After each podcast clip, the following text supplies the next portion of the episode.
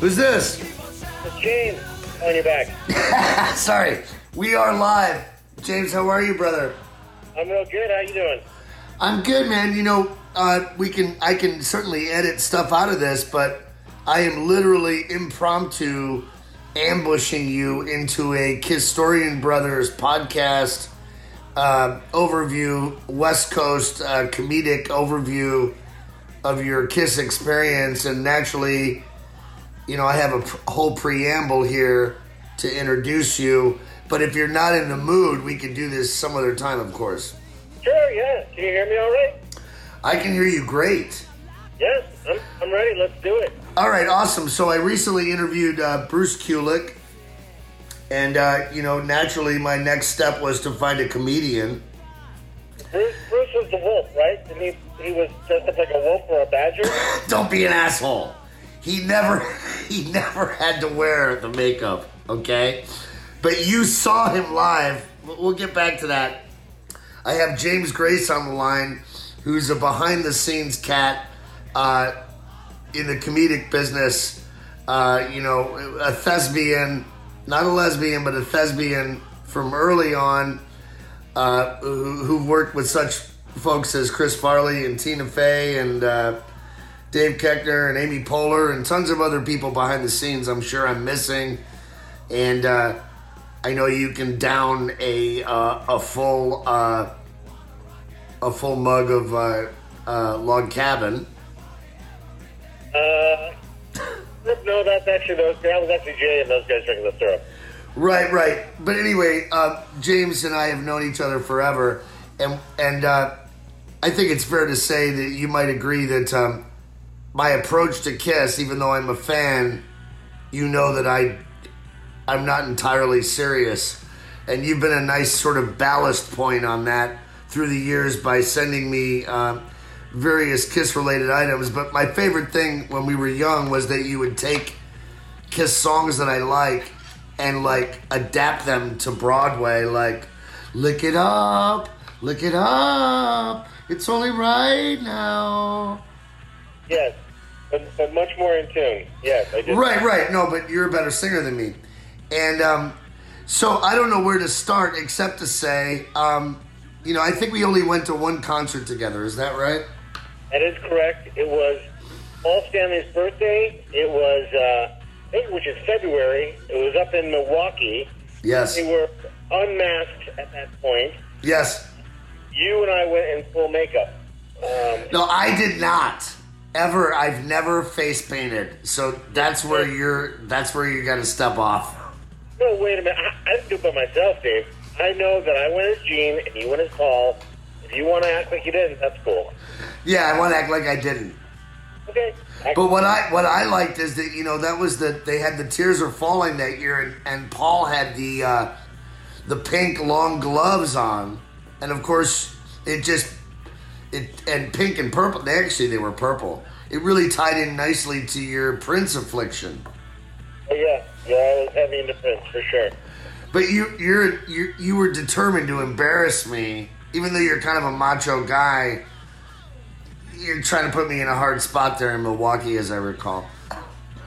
Well, I I think I, I uh, threw my uh, shirt on stage towards Gene, and then he just kicked it out of the way. Did that really happen? I thought we were in the mezzanine. Did we get close? We got down close, yeah. Tell me all about it, dude. It's a fucking blur to me, man. Give me your kiss. Give me, you know what I mean? There's no other reason to talk to you except for that. And then, of course, I'll take my fucking lumps after this. But just take me through that evening, would you? So we we did go up, and I I'm, I feel like I feel like Richie went with us. I'm pretty sure he Yeah, it was you, me, and Richie. did. And we we did put on makeup, and we did stop at the Mars Cheese Castle, and they were all like, "What the hell is this?" and we got up to Milwaukee. Um, the opening band was like Spider or something. Did you say spider? Maybe.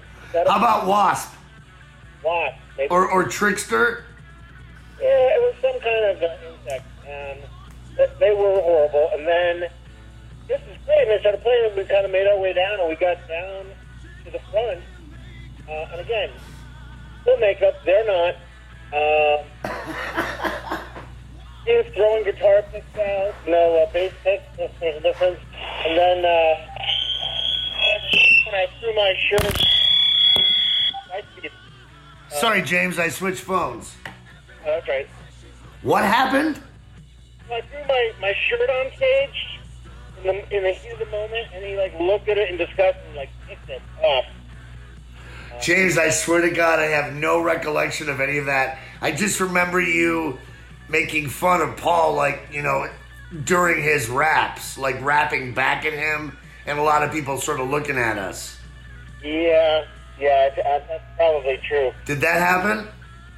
Sure, that happened. I mean, I would have made fun of Ace, but he wasn't in the band at that point because he's got the best voice. Well, of course, of course. So, you know, as a comedian, or, you know, you've been a fan of music your whole life. So, you know, I'm not ex- telling you, expecting you to say Kiss is the best band of all time. But how do you process Kiss in the grand scheme of rock and roll? Well, to me, Kiss is uh, in a whole different realm because you and I became, well, we were sworn enemies our freshman year because we were at different schools, and then we became best buds sophomore year when we started playing football together. And literally, you educated me on Kiss because every time I come to your house, you forced me to listen to each of their solo albums and their live album and anything you had, you forced me to listen to, and you'd always you'd always make it like like there was something great coming, and then you'd like hit on the drums what was happening on it, like like if you, oh wait here this is this part this part, and it was always you know. it It is fleeting. Hey, by the way, I just want to say right now, the good news is because you're doing this, yeah. I will never engage you on Kiss again. I, I love Kiss actually because of you. I love Kiss.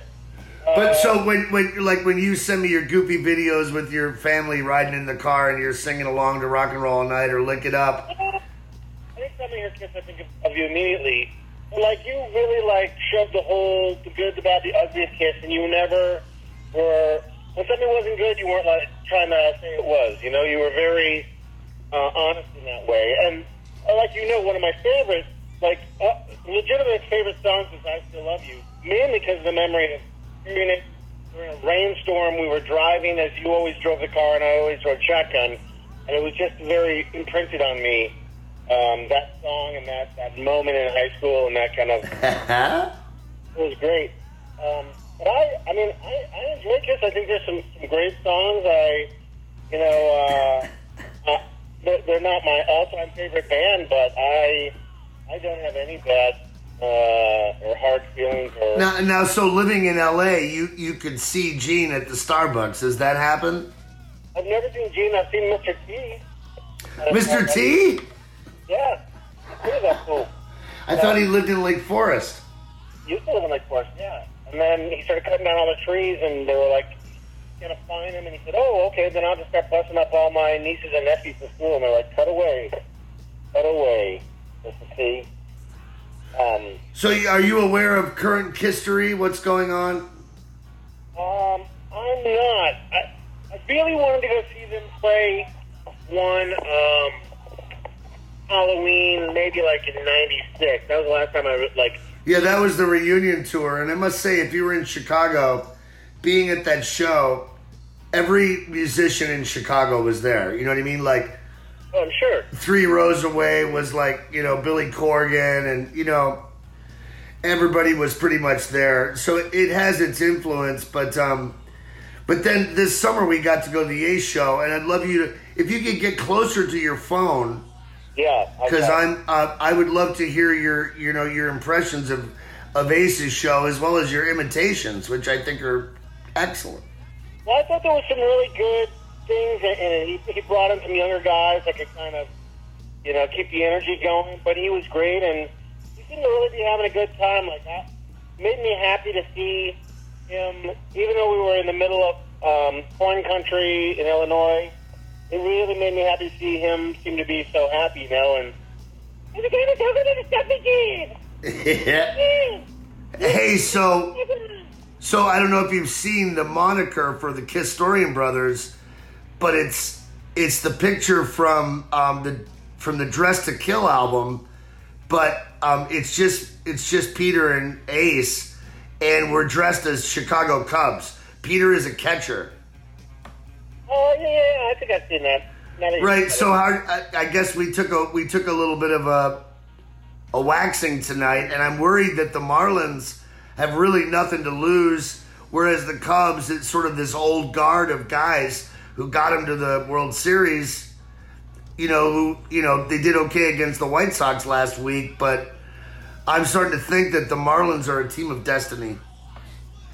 Well, I mean, uh, nobody wants to talk about Bartman and that whole thing, but you know, shoot, Darvish is, is you know in the running for the Cy Young, and uh, I'm hoping he's going to pitch a great game, and I'm hoping some bats are going to start happening. But really, I, I, I thought we were starting to warm up against the, the White Sox, but who knows? I mean, everything could be over tomorrow, or we could have another one on Friday. If, Well, so listen, James, I'm willing to do something special for you. You know, on game seven on the World Series, I had been sitting on this uh, uh, large, um, it sounds ridiculous, uh, large uh, crystal that I found in my apartment when I moved in on this upper shelf in my closet.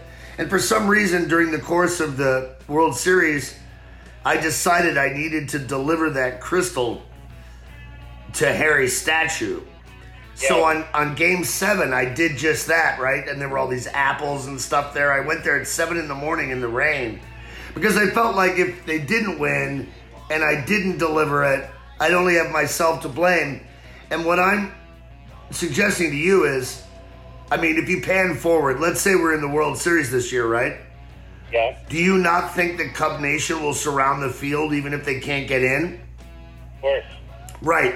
So I was thinking for tomorrow's game, if I went down there with some sort of really irresistible ploy, I might get into the park. Uh, maybe. I mean, it, it, anything's possible, and it's always worth a shot.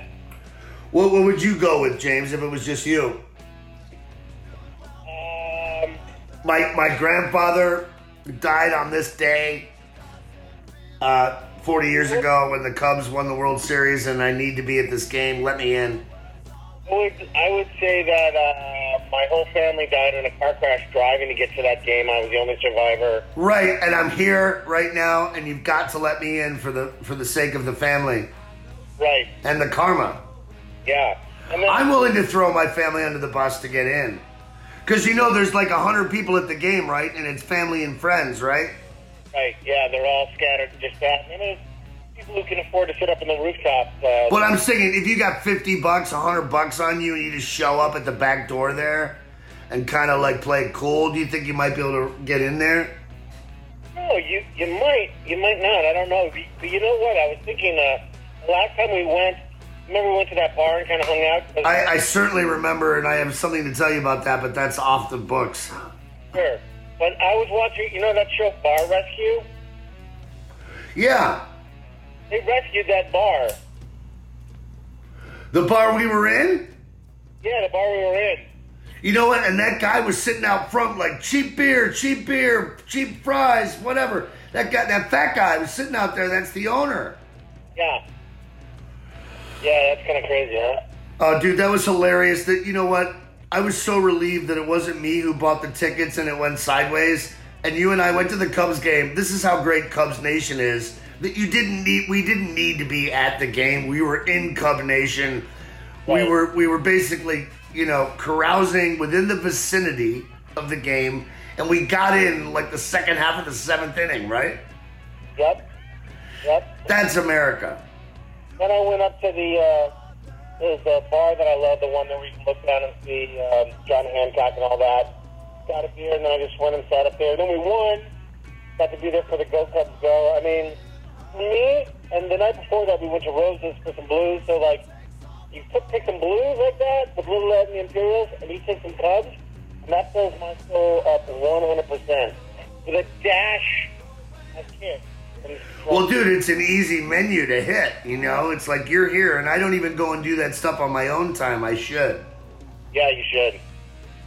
Well, I hope you're doing great, brother. I love you. This is kind of goofy, but you know, if it's half decent, I'm gonna I'm gonna fucking post it because the Kiss, the major Kiss site called Kiss Asylum, which is the number one fan site, posts all my ridiculous podcasts. Well, I mean, uh, why wouldn't they? Your your history with the band and the members and all that is, you know, clearly it's it's so long. And like I said, Dave, like really, that's what I remember most was going to your room and your ass my fluff, and you would pop on side one of Peter Criss's solo album, and you got to hear this song. I feel bad for a lot of my friends. I feel like a lot of them deserve some sort of Kiss reparations. Like I don't know if that's in Kiss's budget at this time, but there should be a reparations fund where people get like like couple thousand dollars out of nowhere. Like you know, we know you've suffered. Well, to be honest, I really, I, I'm glad for it all. I have no, no ill feelings about it. I, I, I'm so happy that I had that experience with you, and um, you know, I actually I saw Paul Stanley one time at the Hollywood Bowl. He was in one of the, Yeah, you know, he looked pretty rough, but that's that's what that makeup will do after all those years, I guess. But Well, that was the advantage of like they always complain about having to hide from everybody, but the fact is you could look like death warmed over and Right. throw a kitty cat mask on and you look pretty good, meow. right? Uh, James, I love you, buddy. Love you too, brother. I'll talk to you soon. Take care of yourself. Hey, rock and roll. Thank you. All right, bye bye. See ya.